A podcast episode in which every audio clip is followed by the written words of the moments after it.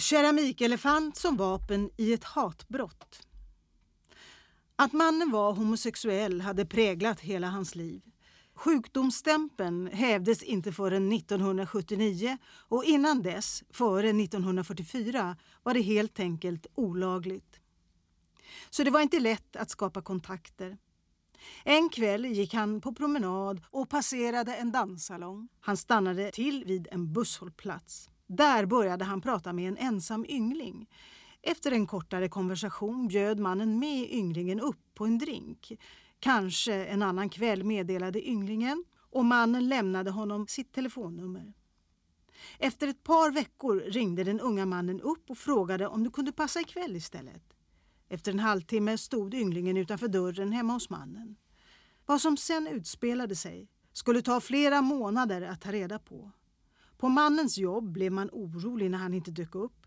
Man ringde honom. När ingen svarade åkte man hem till honom. Där upptäcktes att ytterdörren var olåst. Inne i lägenheten såg man mannen ligga naken tvärs över sin säng i en förvriden ställning och krossat ansikte. Därefter tillkallades polisen och jakten på mördaren började som skulle ta sex månader.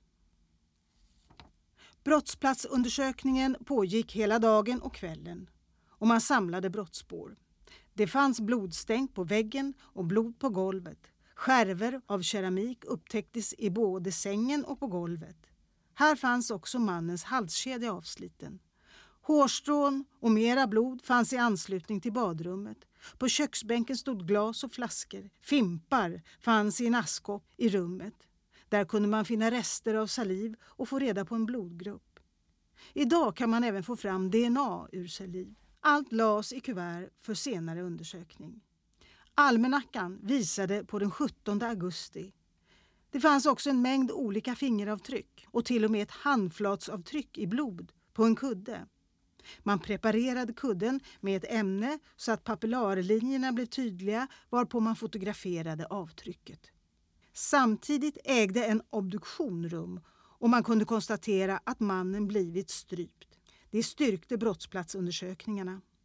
Ett spaningsarbete påbörjades. Operation dörrknackning. Man utförde förhör i närområdet men det gav inte mycket. Man tog en mängd fingeravtryck men inte heller där fick man något resultat.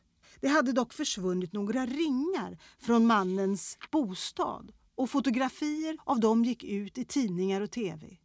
Hösten gick och nyåret kom. Ännu hade ingen utveckling skett. Men i februari hittade en fru Svensson ett par ringar i sin inneboendes kavaj. Hon kände igen dem och kom på att hon hade sett dem på tv. Hon berättar för sin man. De ringer polisen. Polisen konstaterar att det är den mördade mannens ringar. Polisen blir kvar och väntade in ynglingen som följer med till polisstationen utan motstånd. Det var inte lönt att neka och det mest graverande var träffen från avtrycket på handflatan.